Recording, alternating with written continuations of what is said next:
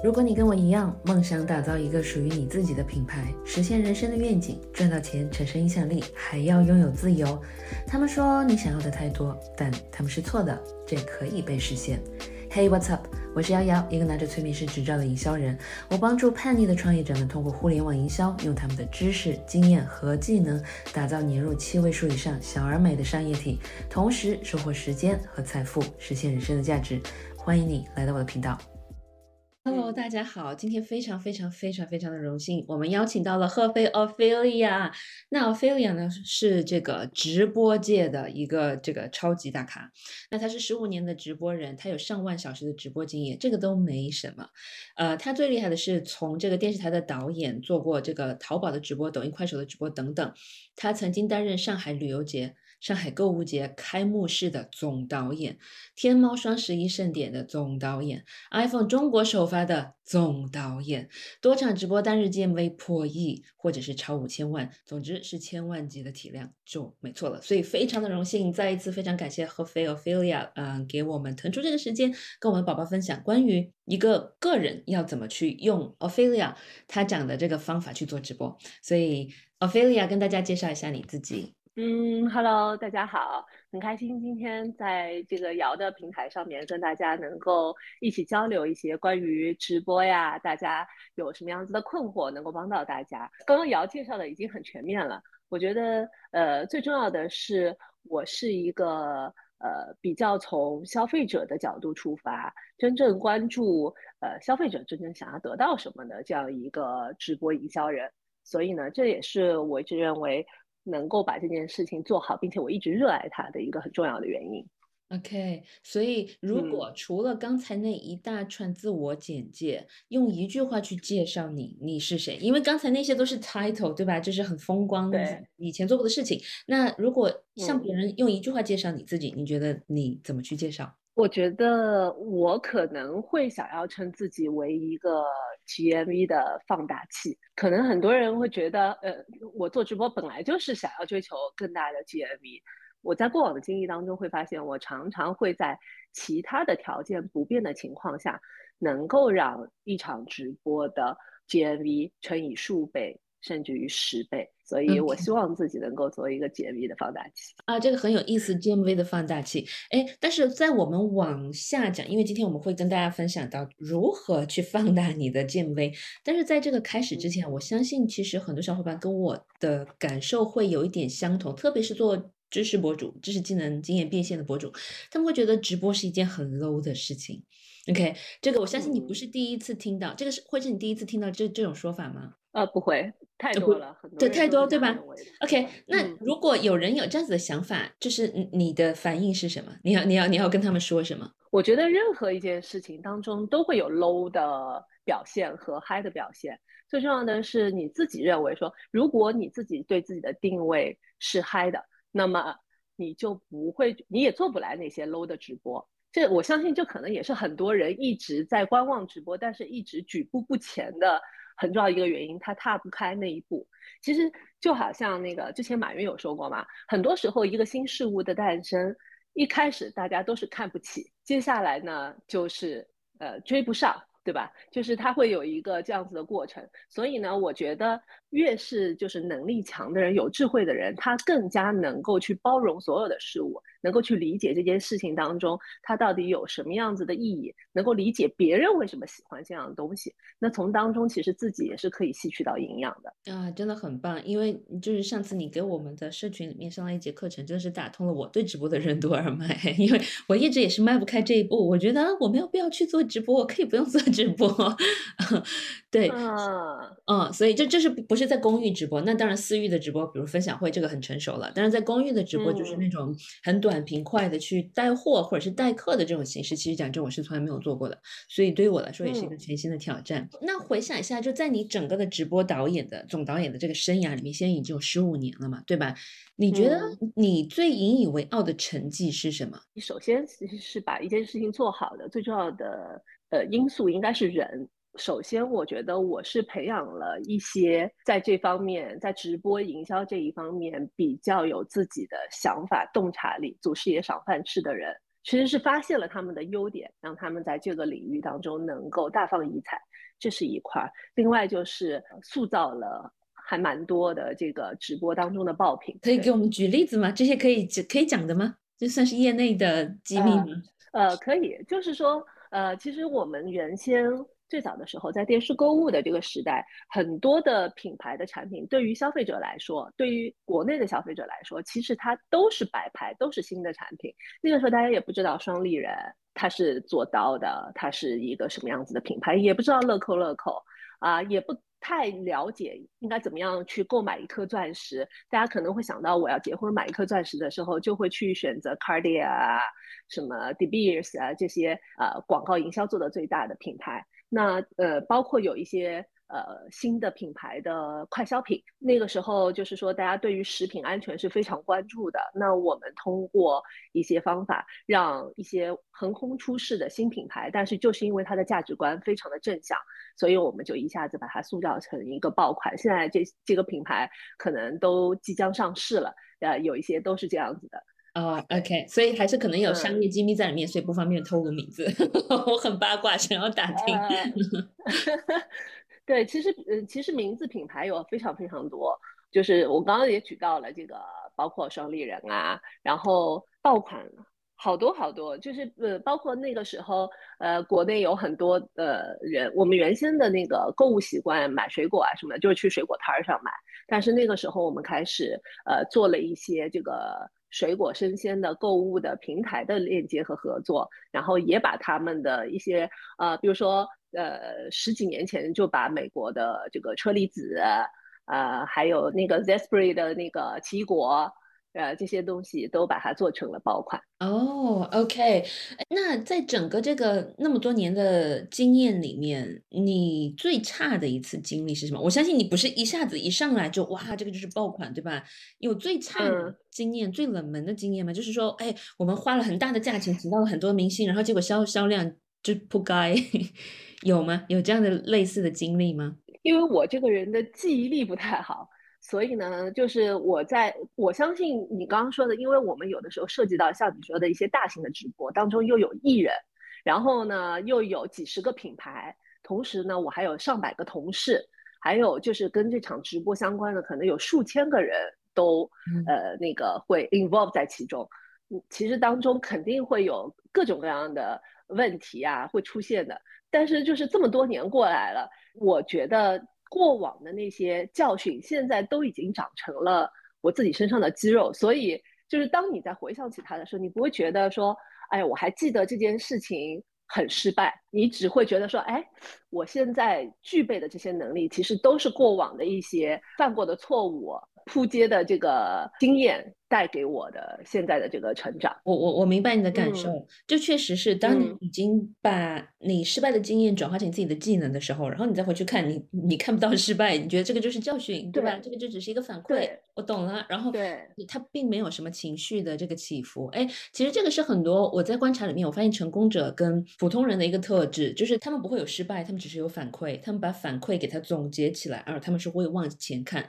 但很多人其实。呃，在生活中也好，在这个营销或者是自媒体这个旅程上也好，很多人他比如说有一次失败，我直播了一分都没卖出去，然后呢，这个就变成了永恒的伤痛，就是 挂在面前的一道大坎。再也跨不过去了，所以他们相当于是在开车的时候开始倒视镜，对吧？OK，我刚才你提到一个很有意义的一个点啊，你说你培养出来了很多老天爷赏饭吃的这个同事，或是这个直播界的明星吧？那第一个问题，如果是老天爷赏饭，那老天爷需要赏什么饭？需要一个直播成功的直播人，他需要具备哪一些老天爷赏饭的能力？比如说外貌，比如说口才，比如说共情力等等，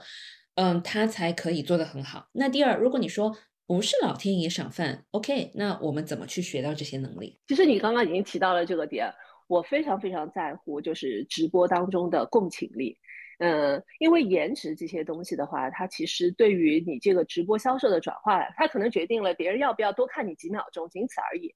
呃，一个人长得好看和不好看，和他最后能够把东西卖出去，其实没有太大的必然相关性。但是如果你有很强的共情力，呃，洞察力。那这一点的话呢，就可能是呃主事业赏饭吃的，因为你天然就懂得消费者在面对这件事情的时候，他内心到底有什么样子的痛点，到底是什么阻止了他决定要去下这个单购买这个东西。所以呢，我觉得就是特别特别有共情力、有洞察能力的人是主事业赏饭吃。这些人可能他从小到大。都是比较有眼力劲儿的，他就会观察，哎，这个人他为什么说这句话？他为什么要这样做？或者他会预判说，我觉得这个人，哦，他接下来可能因为别人有这个反应，他接下来可能会说什么话？其实这些东西都是在日常的这个把自己的一部分的心放在别人的身上去关注别人，很多事情其实你能够做好，是让自己达到一个。无我的状态的啊，很有意思。这样听起来，一般家中的老二，家中有两个有二宝的老二，应该都比较比较适合当 主播，因为天生的你有洞察，对，求生欲望比较强，很会洞察。嗯，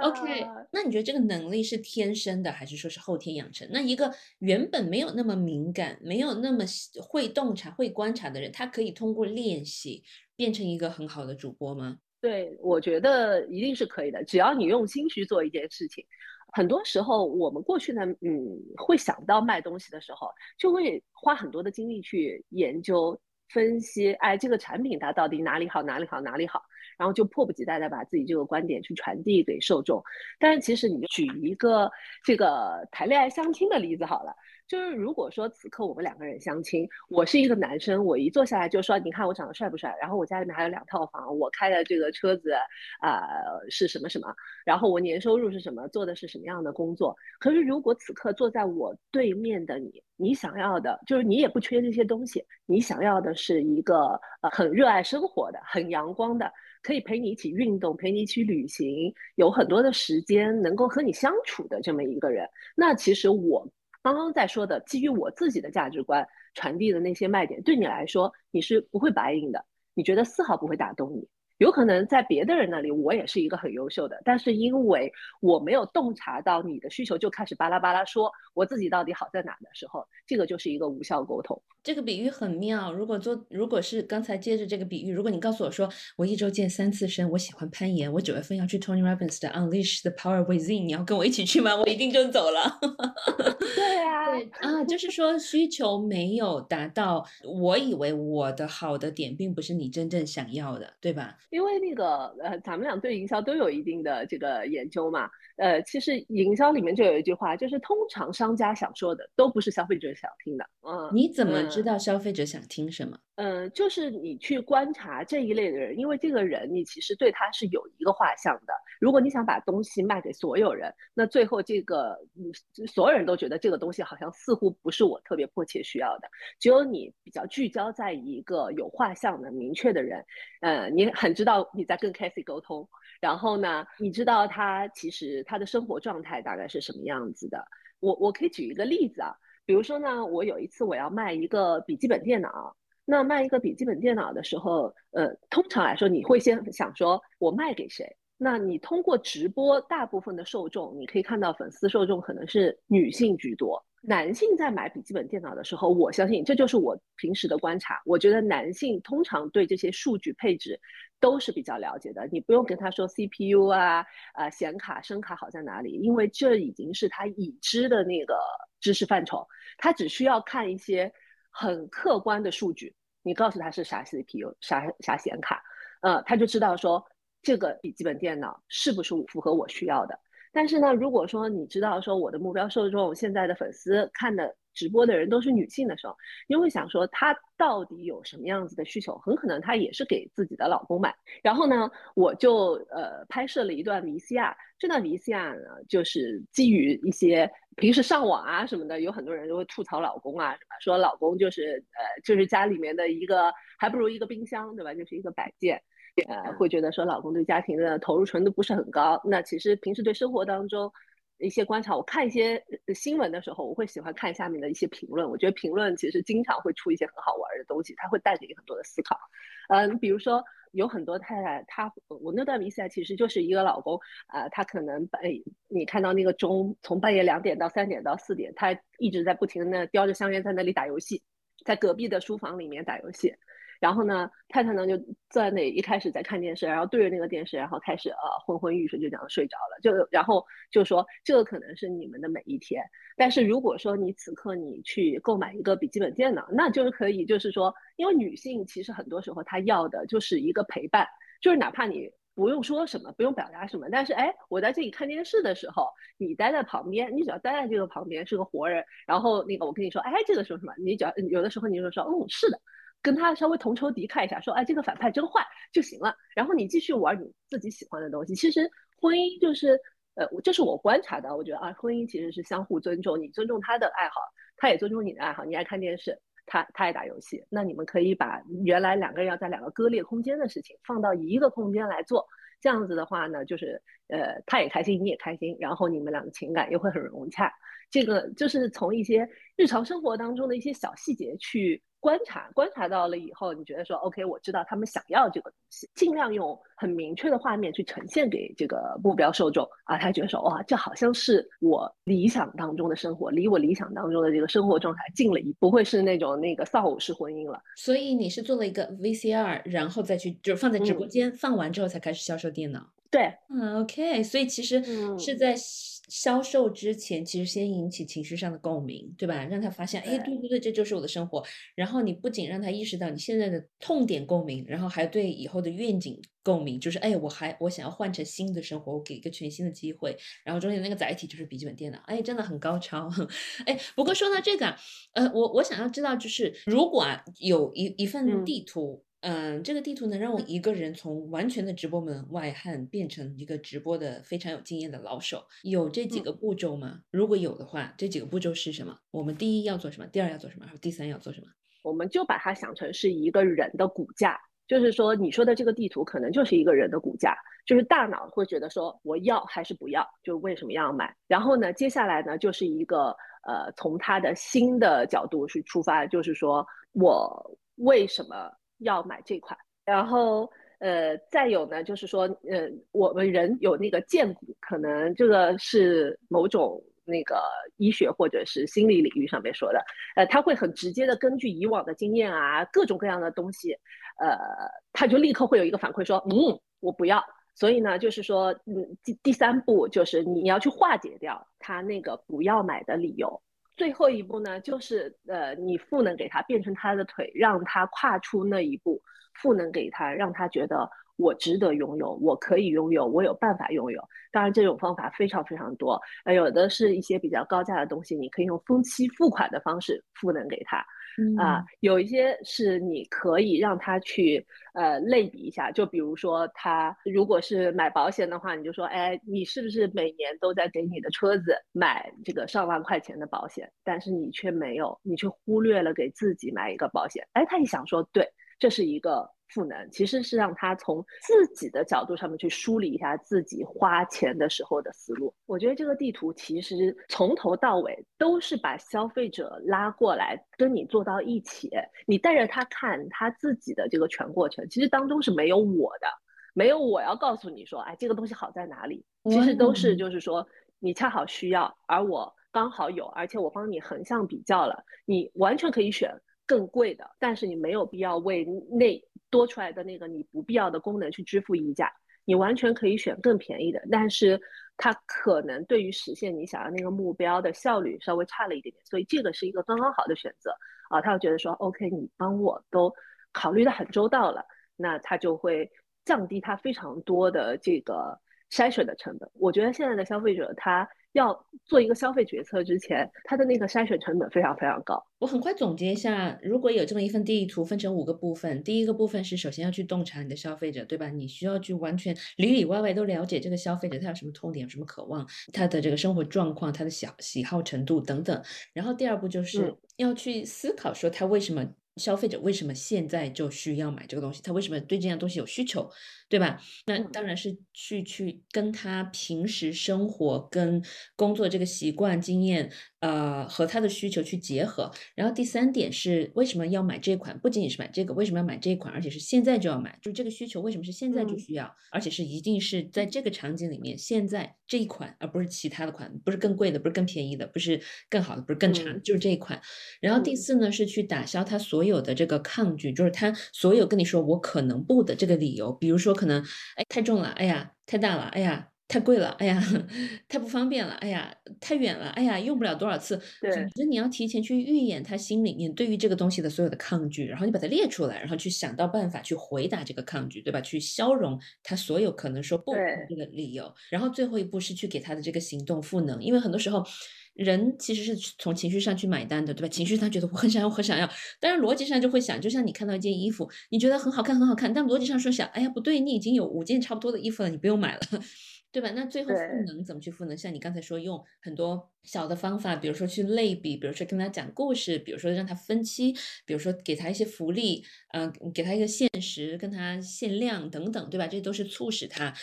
bypass 就是绕过这个逻辑，说啊，你别再等了，别再等了，现在 就只有五双了，哎呀，就马上还这个五这个三百的这个福福利马上就没有了，对吧？然后让他去下单，OK。而我们要把这五步在短短的三到五分钟就要给它做完，对吧？通常直播一一款差不多三到五分钟。哇哦，那这三到五分钟里面，你觉得通过你的观察，你觉得促使在直播间成交那个最重要的因素是什么？如果只有一个因素最重要的话，我当然我知道有非常多的因素。如果只有一个因素，那个最重要的因素，你觉得是什么？我觉得还是你自己输出你的人性，去共鸣到了，就共鸣你的受众，因为现在的这个直播节奏很快。如果我不是一个大明星，不是一个非常头部的网红，可能别人看直播间最多的耐心就是一分钟，你就只能用一分钟的时间去留住对方，给别人一个理由，去帮他自己说服自己为什么要留下来看你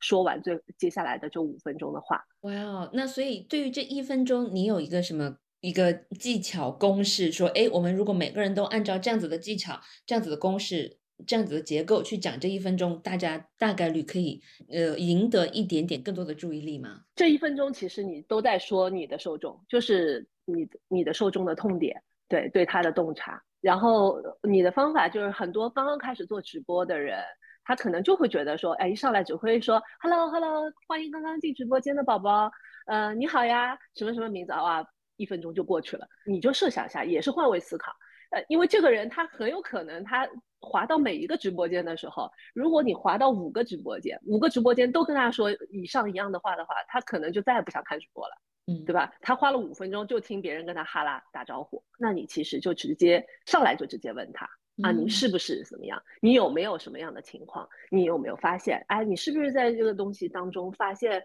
它不是一件很大的事，但是它每天都在影响你的情绪啊？你直接就说了以后，他会说，哎，对，是。啊，然后他自己愿意回答你，因为人就是很喜欢回答问题。你如果抛出来一个问题的话，他哎情不自禁的他就回答你了，他也会觉得说我想知道你对这件事情的答案是什么。哎，这就是顺应人性。明白。所以最简单的公式其实就是抛出一串问题，然后这个问题是能够引诱他去回答是的，对吧？然后其实就是去把它描述，你通过你观察观察到的痛点，把它。以问句的形式问出来就可以了。OK，其实我真的我已经在摩拳擦掌了，你知道吗？因为因为我其实下一个问题是关于知识类的博主，你有什么想说的吗？知识类的博主他们去直播是应该给干货，还是说就是应该带货？我就是三五分钟，我带一节课程，还是说他们应该去回答问题，应该去讲知识点？因为其实，在我们日常的这个所谓的竞品的观察里面，其实很多知识博主的直播间，无论是教英文的、记忆力的啊，教营销的等等，他们都是会去什么学员连麦回答问题等等，然后可能三五十分钟、三十分钟、四十分钟之后才会去进行一番销售。关于这样子的操作跟节奏，你怎么看？你觉得知识类的博主也应该去尝试像带货类那样快节奏，三五分钟，然后就是一直不停的重复，一直不停的重复吗？还是以一个全新的模式？我觉得知识类博主可能不一定说他是五分钟一轮，这个其实是看他的这个受众对于他，呃，这个数据是需要去磨合看的。这个受众他到底对于听你说完这一件事情的耐心大概是在多长时间？如果是八分钟、十分钟也是可以的。嗯，是不是要用连麦的这种形式呢？我觉得，如果说一个知识博主他本身的自己的内容，他可以教给别人的东西是很有含金量的话呢？那还是在这个直播当中，我觉得不要太多的去做连麦。我自己可能觉得，每个人都会在这个评论区提出各各种各样自己的需呃需求上面的问题嘛。你选择一些比较有代表性的东西拿出来跟大家说，别人觉得说哦，你能够打通我的任督二脉，可能我我不是告诉你具体的数的。东西只是给你一个醍醐灌顶的一个思思考这件事情的角度，对，只要去先去说一个大概的东西，他会觉得说，哦，这件这样子你就已经点醒我了。其实只需要在直播当中去做点醒这个。动作就可以了，打通他的任督二脉，不需要在直播当中去真正去帮助别人解决一个问题，因为呃很多问题它都是很复杂的，它能够解决这个人的问题，也不一定能够解决那些问题，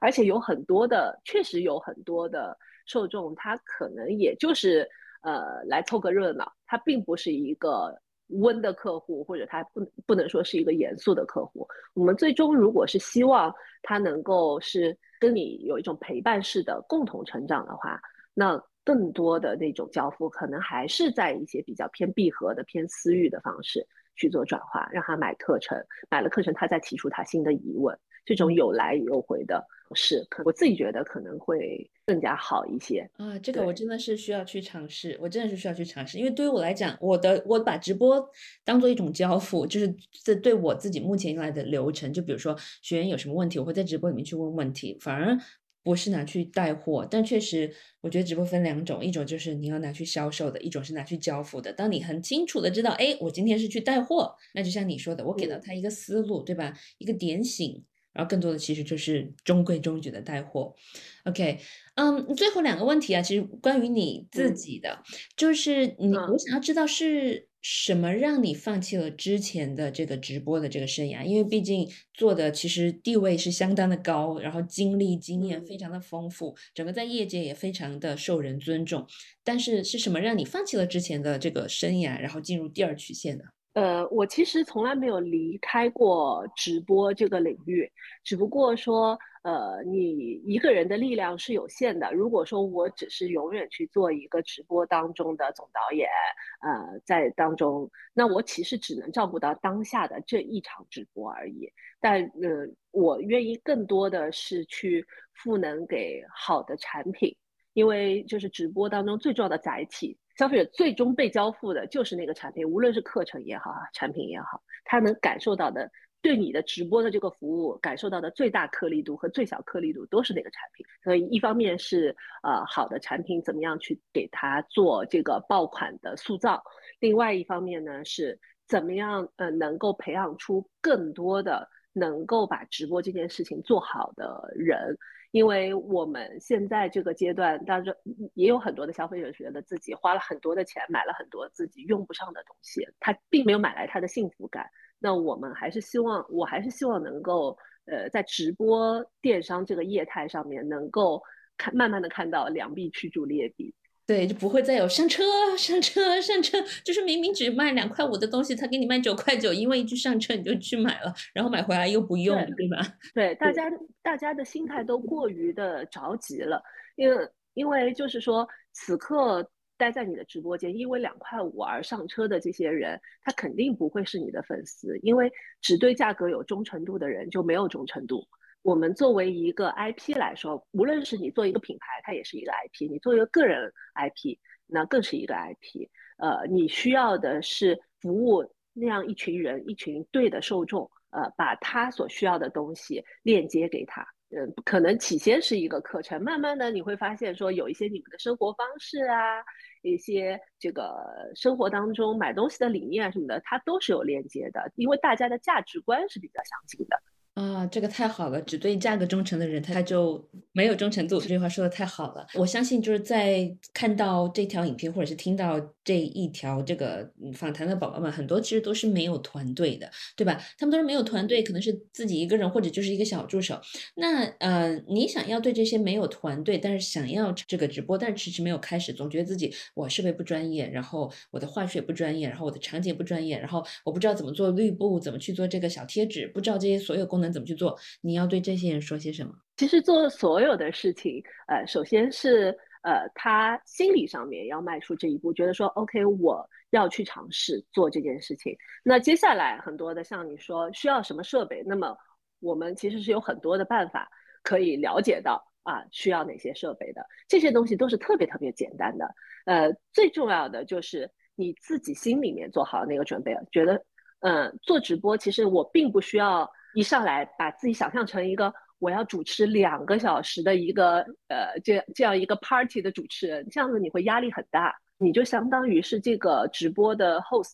你就准备一个五分钟的话术。你准备中五分钟的话术以后，你就想怎么样去引导呃对面的那些受众来跟你互动，你的客人来跟参与到你的互动里面。然后就这些互动的东西，你可以再展开一些聊天啊、话题啊什么，这样子就会比较松弛。然后呢？你需要做的准备其实就是这五分钟的话术，而且现在做直播就是爆款模式，你也并不需要准备三十个商品的话术。怎么说？你只需要从当中选择一个你最有感觉的、你最有把握的、你自己对它非常非常有分享欲的东西，精炼出那五分钟的话术，然后把它拿出来说。当你那个从这个跟消费者的交互当中。获得一些反馈的时候，再来去对你的这些东西做一些调整。如果一个产品它的周期走上坡路的那个时候，你再去打造第二个爆款，这样子的话呢，自己也会觉得安心一些，比较有节奏一些。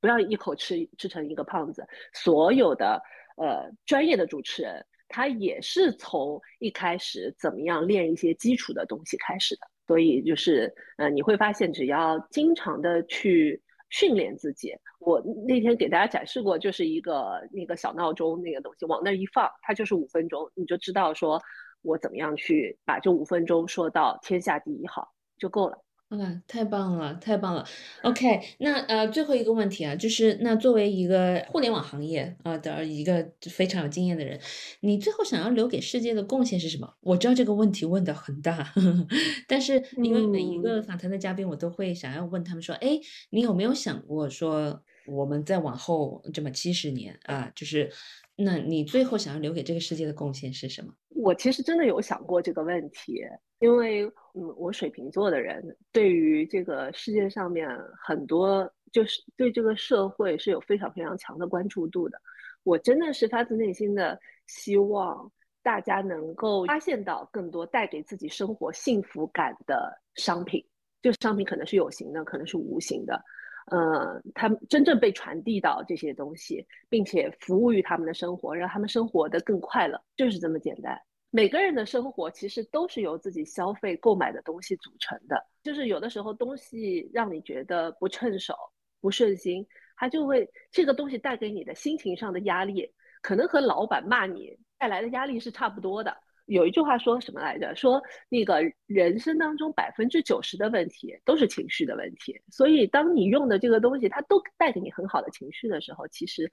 你在每一天的生活质量就很高。我是觉得就是呃，因为当一个功能的东西出来的时候，消费者都去选择那个便宜的，而不去关注到这个东西本身它的这个价值的时候，那好的东西他就会觉得，要不然我迎合市场。去把东西做的粗糙一点、差一点，让自己活下去。老板每天都在考虑的是我怎么活下去的话，那就不是一个健康的状况。我希望那些真正好的东西，它的生命力能够健康长寿一点。对的，对的，这个无论是商品也好，课程也好，都是一个道理。因为市面上就是其实，那我更多的是在知识付费的这这这个领域里面，对吧？确实是太多。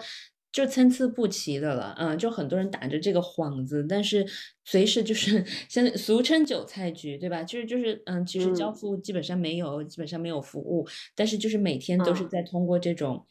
直播。其实其实这个也是上一次你在跟我们分享的时候，让我醍醐灌顶一个点，我就会觉得。哇，那那些交付没有很好的人，就是他们这个产品本身不好的人，他们通过直播然后去吸引流量，对吧？那本身服务好的不更应该去直播吗？直播只是一个工具，一个手段，然后只是看谁能够更快的掌握这个手段而已。对，所以就是上一次这个我分享的时候，对我的启发非常非常大。那当然今天也是一样。所以，那菲利亚，你最后还有什么想要跟这个镜头前面的宝宝们说的话吗？我觉得有很多的宝宝，他其实呃没有在做直播，可能是因为他害怕。你要问问你自己，到底在害怕什么？你是怕累，还是怕被别人骂，还是怕卖了以后没有好的数据？你想到这个问题以后，你就会想说：那我为什么要怕这件事情？为什么怕被别人骂？很多人其实都是比较爱惜羽毛的，没有人喜欢被别人批评。